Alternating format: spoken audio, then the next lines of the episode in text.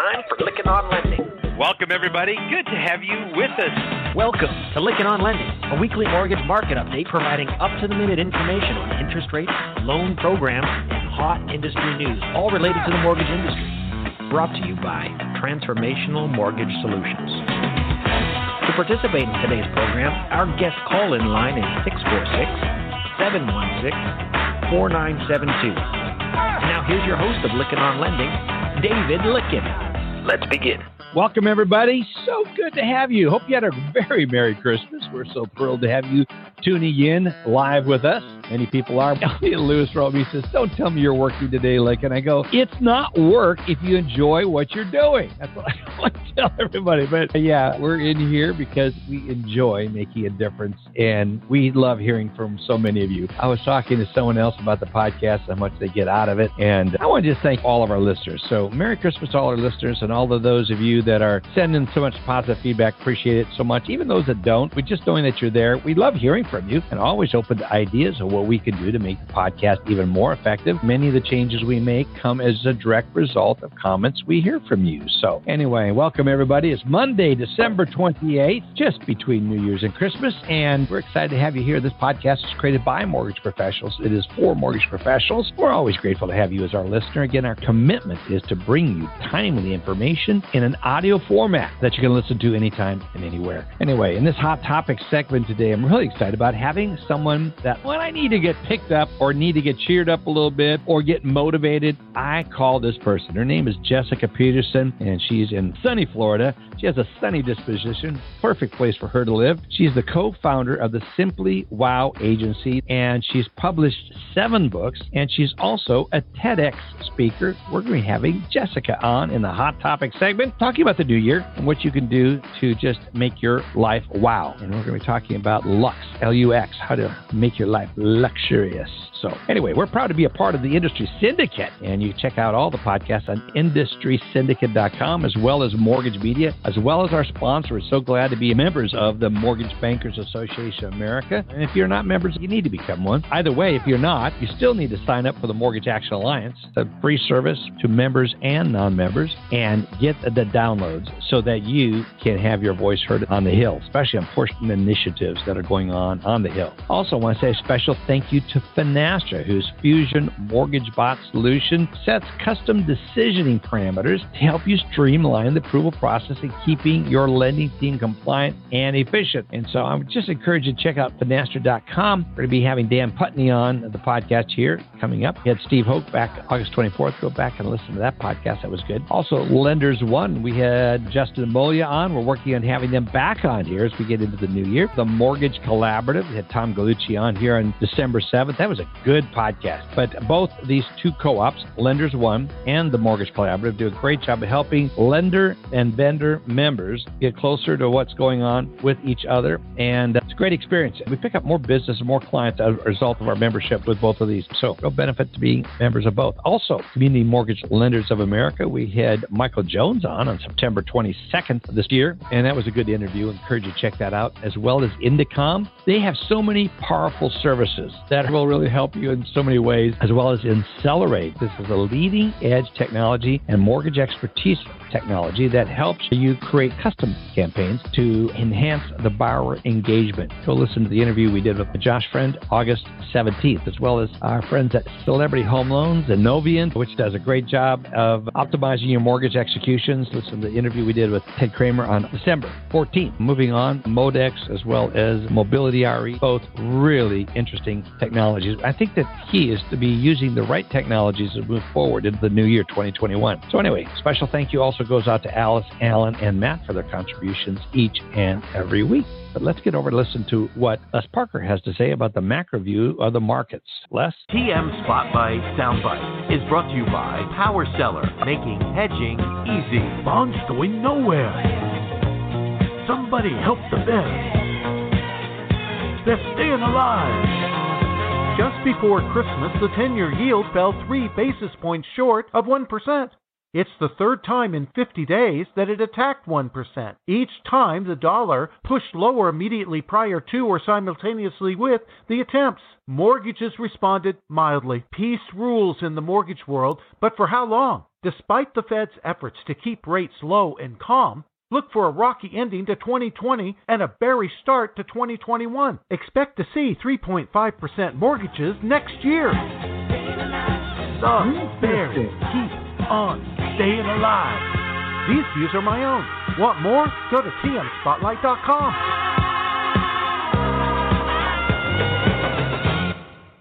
yeah, good music. I like that. Interesting. First prediction of where interest rates are going to be as we head into the new year. Les Parker. Check out the whole tmspotlight.com website and subscribe to Les's free newsletter. If you use the word power as for power seller, you'll get the paid version for free. So check it out. Let's get over to Matt Graham. He's dialed in there. Do you have a good Christmas, Matt? Yeah, definitely. A different Christmas, right?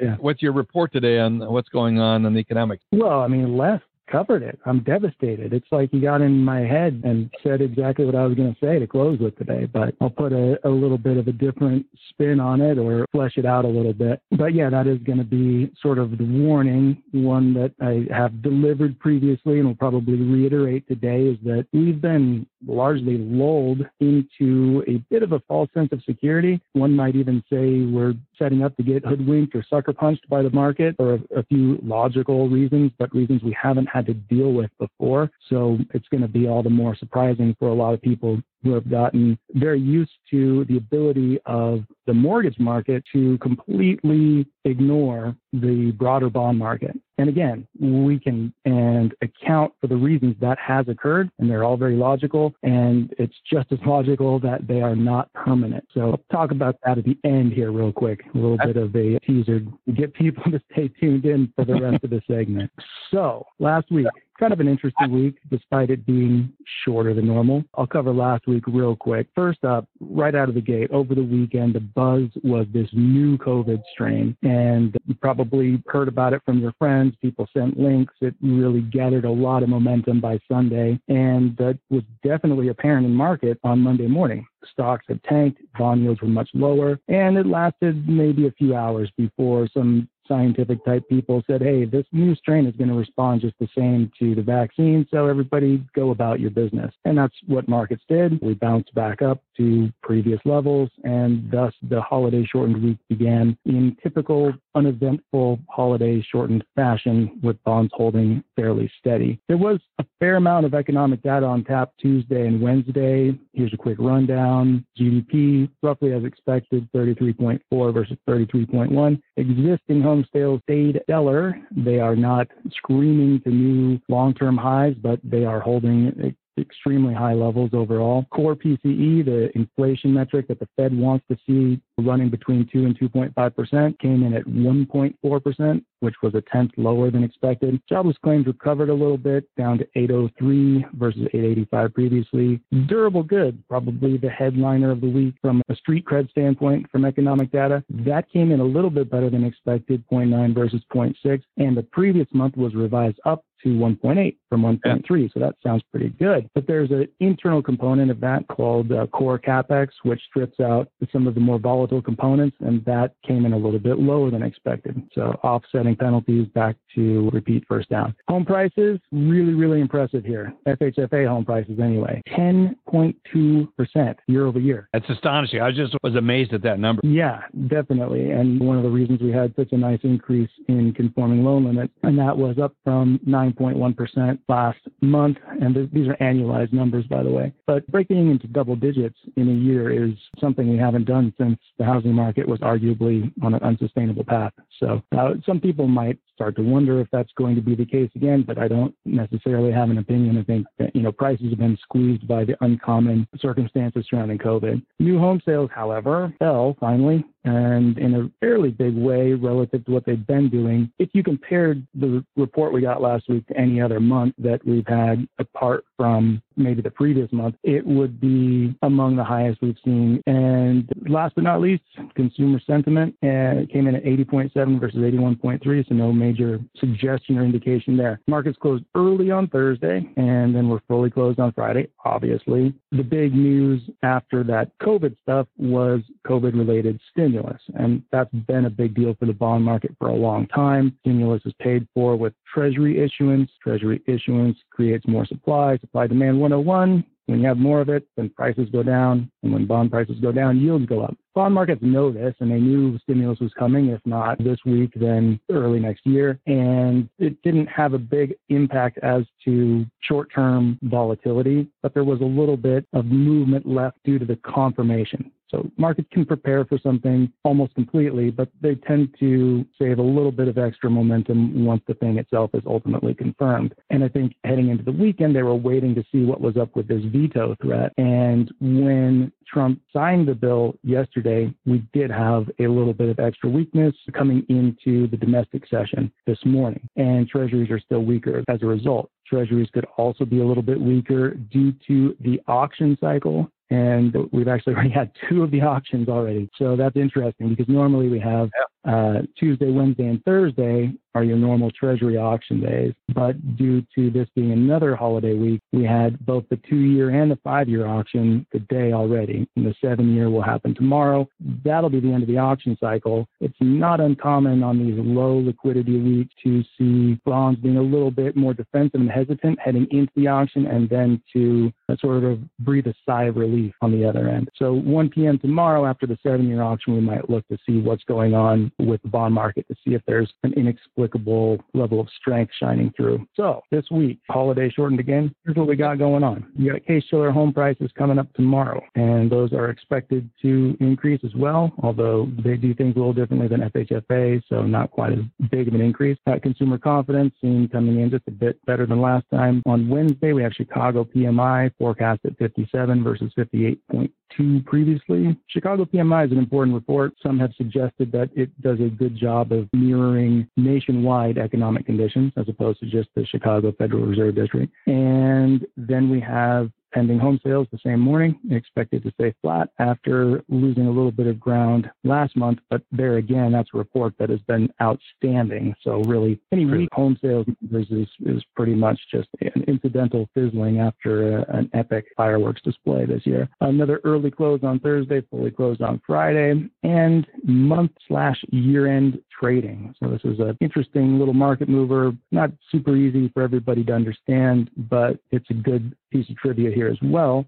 So there are different types of traders, different types of accounts that trade with different motivations. One of the key market movers for the bond market is money managers that have to reallocate their holdings based on what their people are yeah. investing. So if you click the low risk, high risk, whatever kind of box on your 401k or your managed fund, then these money managers have to go in and adjust their holdings accordingly. The key fund that does that for bonds is the Barclays Aggregate Treasury Index. And heading into the end of any given month, the index itself will publish updates as to what the duration needs to be for bond holdings if you're holding that index. And then those money managers set about selling, buying, whatever they need to sell and buy to get their average duration to line up with what the index extension says it needs to be. And that can have an impact on trading in the bond market for no other apparent reason. Things could move relatively briskly, and you might say, oh, what's causing this? Or you might see an economic report that just came out and blame that, even though it is instead the fact that you have this month end trading going on that is sort of an unseen hand moving the market. And when you're at the end of a quarter or the end of a year, that can get even bigger. Now, money managers aside, you can have balance sheet considerations where certain firms are trying to show a bigger cash position at the end of the year. They might do that by selling super liquid stuff like treasuries. So that can be another reason that bonds would be moving at the end of the year. This year, it seems like we're really settling into a very narrow sideways range to Les's point, you know, 1.0 or maybe on a more modal standpoint, uh, 0.96 would be the ceiling that we've been bouncing at time and again. And uh, our ability to hold under that ceiling in 10 year treasury yields has been nothing short of impressive. Really nice support there. It's nice for now, but the thing that I'm worried about, and to go back to the warning I alluded to at the beginning, is that treasuries have been telling a story ever since the beginning of August. And the story they're telling is a logical story, and it's the story that we're all rooting for on a personal level, which is the end of COVID. And assuming everything goes according to plan with vaccines and whatnot, then treasuries have been doing exactly what we would expect them to do, which is rising very gradually and in a very linear way in yield, weakening weaker bond markets since August. And it's like a, a straight line. You can't really overemphasize just how linear this channel is. That's what we call these railroad tracks that you put around a chart of higher highs and higher lows. So in any other year, at any other time, Dave, this would be like a big cause for concern for mortgage rates. In fact, we would expect to see mortgage rates rising throughout that time. Instead, what have we had? Mortgage rates falling to all time low after all time low. Okay, that's odd. Here's Treasury saying we're supposed to be going in the other direction. I know we talked about this before, but maybe not everybody's heard it. And the reason for that, twofold. Uh, number one, MBS have been outperforming Treasuries significantly. And uh, part of the reason they outperformed at first was because they underperformed back in March and had some ground to cover. But then as Treasury yields got super low and stayed super low, MBS represented a good value proposition to investors looking for higher yields, but still with the implicit government guarantee, even on Fannie and Freddie stuff, uh, due to the conservatorship. And that kept foreign participation really solid. And then on top of that value proposition for yields, you also had the Fed seemingly extremely committed to the mortgage market and not really showing any signs that, that they're worried that they're buying too much, even though there are signs of that in the MBS market that would take quite a long time to discuss. But anyway, you had the Fed and you had investor demand creating MBS outperformance, meaning MBS were holding steady or even sometimes improving, even as treasuries were weakening. That's uncommon. And it helped mortgage rates. The other thing that helped mortgage rates is lender margin. That's the big one. Simply put, lenders weren't able to lower rates as quickly as MBS said they could, and just due to capacity constraints.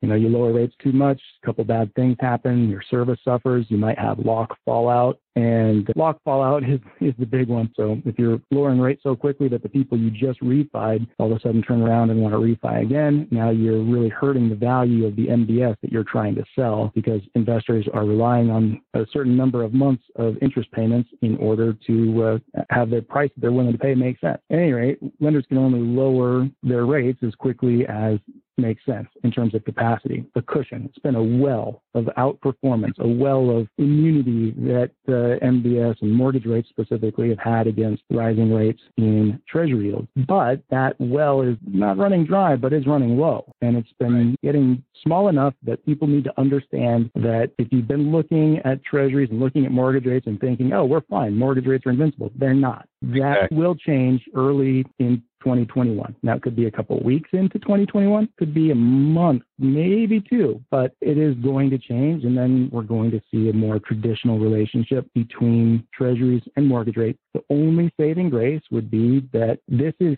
so obvious and the rising rate trend in treasuries is so obvious that Sometimes we see traders do the counterintuitive thing just because something is so obvious. Not everybody can make money if everybody's betting in the same direction. So if treasuries happen to improve as a result of this sort of bet making and position taking, then of course mortgage rates are going to be able to hold more steady, possibly even improve a bit more because there is a bit more cushion that lenders could use to push rates lower to keep their pipelines full if they need to do that. It's a dire warning, not, not a bad warning to have when you're looking at rates in the mid 2% range, but a warning nonetheless. Yeah, still going to have overall lower rates as we head into the new year. Should be. Should be low. We're holding steady at the very least for into the new year, no question. And uh, we could even eke out a few more gains, but increasing resistance from here on out. Yeah, headwinds start picking up. Good job. Appreciate it, Matt, very much. Happy holidays all around check out Matt's website, mbslive.net. And I recommend you subscribe if you haven't already done so. Many of our LOL listeners have written me and said, Hey, love this new website. Thanks for having Matt on. And they all appreciate the extended trial period if you put in LOL and no credit card is required. Thanks so much, Matt.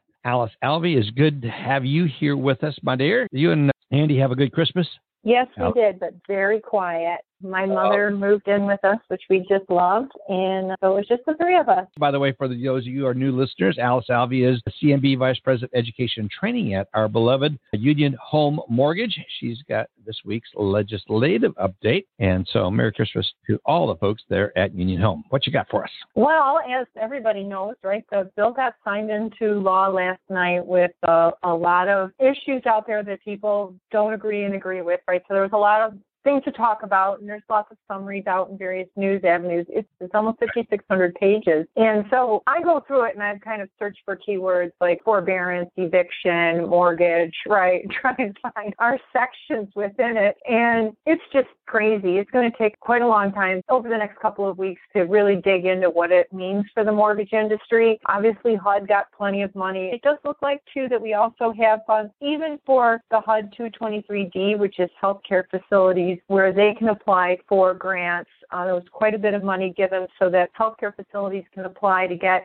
for example, a year's worth of their loan payments and taxes and other expenses to cover some of their overhead if they're struggling during the pandemic. There's emergency capital investment programs that is $9 billion fund within this, right? So we're still dissecting it. We'll talk more about this over the next few shows as we really get to the bottom of what it means for the mortgage industry. So I wanted to give folks a heads up. We'll take a look at it and we'll keep talking about it there's lots in here related to mortgage finance. Another thing I want to give folks a heads up is your URLA testing, right? The new 1003, we were able to start using it as an industry on December 8th. A few lenders have, but what we're discovering in talking to some other companies is that there are some challenges that are coming up in testing related to the automated underwriting system submissions. So we're really stressing with lenders having focused testing and really knowing what you're doing in this area is going to save you a lot of grief. You really have to come up with structured checklists of here are all the wild scenarios you wouldn't have even thought of and make sure you're really uh, pushing through to your vendors and that includes Fannie and Freddie. There are mm-hmm. some issues there. So just wanted to mm-hmm. give everybody a heads up. By the way, someone just wrote, uh, new to the industry, what is IRL? It stands for the Uniform Residential Loan Application Form. The section referred to for decades is uh, the 1003. And the, a key thing about the new loan application is that really it's about dynamic forms. Some of the questions, how the loan officer will be interviewing the borrower will change how they hold that conversation. The dramatic bigness of this is all the behind the scenes. Those are the big things I wanted to cover today. It's the end of the year, so we don't want to overload folks. You know, this is the time of year too. You have the tendency to look in retrospect. Sometimes we kind of look back and see what happened in 2020. And really, the biggest thing was all the COVID underwriting changes that are still in place today. We called them temporary. To and dealing with it economically from an underwriting standpoint will still be with us in our underwriting philosophies uh, for many months to come. I think. Very good. Appreciate it. Great report. Thank you so much. Happy New Year to you and Andy and your family, and hope you celebrate it safely and have a wonderful time. I know if you're with Andy, you'll have a wonderful time.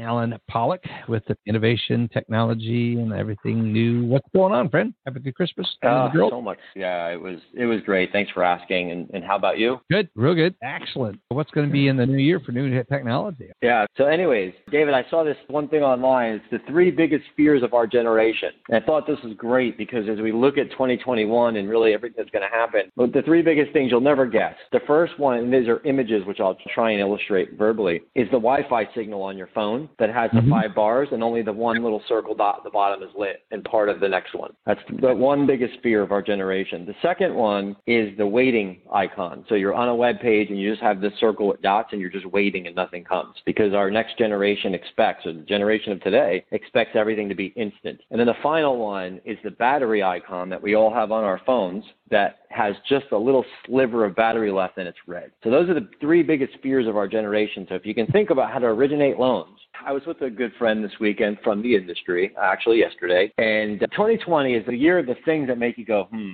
I don't know if you remember that song back in the 90s. Well, he said to me, How come no one has disrupted PMI? Why do we even need PMI? How come no tech provider has disrupted PMI? I said, That's a good question. So we started talking. We spent 30 minutes talking about why is there PMI and who does it really support and how often are there claims against PMI? I don't have all those answers. I'm not going to pretend to, but it was a very interesting conversation. So if there's any tech folks out there, I'm sure the PMI companies have the good answer as to why PMI is truly needed and how important it is. And I'm definitely not saying it's not, but no one has disrupted PMI. I don't know if you had any thoughts on that, uh, David. Well, you know, we've looked at PMI, we look at title insurance and some of the things that have been around forever that seem to be there. I think we got some new innovation coming in the new year. I think we could see the world of MI possibly changing, but we need some type of insurance to cover the risk. Yeah. I went down to the 80%. Very true. Some type of thing will be there, but is it going to be, you know, private mortgage insurance? I mean, like we have now? Is it going to be something else? We shall see. So, two quick topics. The first one is to hire a consultant or not. And and you know, there's different kinds, right, David? You do a lot of consulting. You have for years, and I know that you would say 100% you have to hire a consultant. And I've also done some consulting, and the answer is yes, you have to consider hiring a consultant. But on the technology side, things can be a little more difficult. And I just want to throw this out there real quick. You're looking for an expert opinion. You're looking for somebody that has knowledge but is not in debt to the different things that are going on within your organization. And they're not looking at the rabbit moving left and right, or they're stuck on back to back phone calls, or they have different goals for different folks. You're looking at bringing someone in who is 100% dedicated and aligned with your corporate strategy. And many times they will report directly to you or they will report to your team. And their sole job will be success and milestones, and milestones to meet those goals, which ultimately in the end is the ability for them to make money and continue to be hired on a monthly basis or a project basis. So, to hire a consultant in technology when you have multiple vendors and multiple departments and you have training and QA, sometimes development, to keep things aligned and on track, to always know that there's different forces coming from different angles is probably an extremely smart decision that you can make in 2021. Even if you have all of the right components of that staff and the people you need, hiring an outside technology consultant will definitely help you bring an outside opinion to help bring them more aligned and will help move that forward. Doesn't mean you need a consultant for the entire year. Doesn't mean you need them for a very long period of time. Sometimes it's just project based. Sometimes you can keep them on a small amount of advisory consulting hours, but I wanted to mention that. So moving into 2021, I've got some great stuff for next week. So happy New Year to everybody. I will tell you that next year is going to be big with KYC. That's know your customer. Going mobile, instant information, auto fill in the application, digital data, signatures, mobile, mobile, mobile, and RPA, RPA, RPA. I mean, automating the back end of the system, of the process, lowering our costs, handling this volume that's going to continue to come at us. 2021 is going to be big. It's know your customers, not just technology, by the way. It's the handheld, the personal touch. It's also the technology piece. It's everything you do for that customer to help them get the home of their dreams. That's 2021. Blockchain, we'll see. Conservatorship, David, we talked about that technology will rule in 2021. Absolutely. So make sure you look at those consultants if you need to. And, and we'll talk more next year. Have a great year, everyone. It's been fantastic. Thank you for being our listeners and looking forward to our hot topic. Know your customer. Can't wait to hear more about that. That is so true. Excellent. Allen, thank you so much. Appreciate you being here, friend. Folks, that wraps up our, our regular mortgage update, the first half of the podcast. Folks, have a great and happy new year. Thank you goes out to our sponsors, Finastra, as well as the Community Mortgage Lenders Association of America, as well as Indecomm, Accelerate Mobility RE, and Modex. Check out all of our sponsors on our sponsorship page. Have a great week, everybody. Appreciate you and happy new year. You've been listening to Lykken on Lending, a weekly mortgage market update with your host, David Lykken of Transformational Mortgage Solutions. Join us next week, and thanks for listening.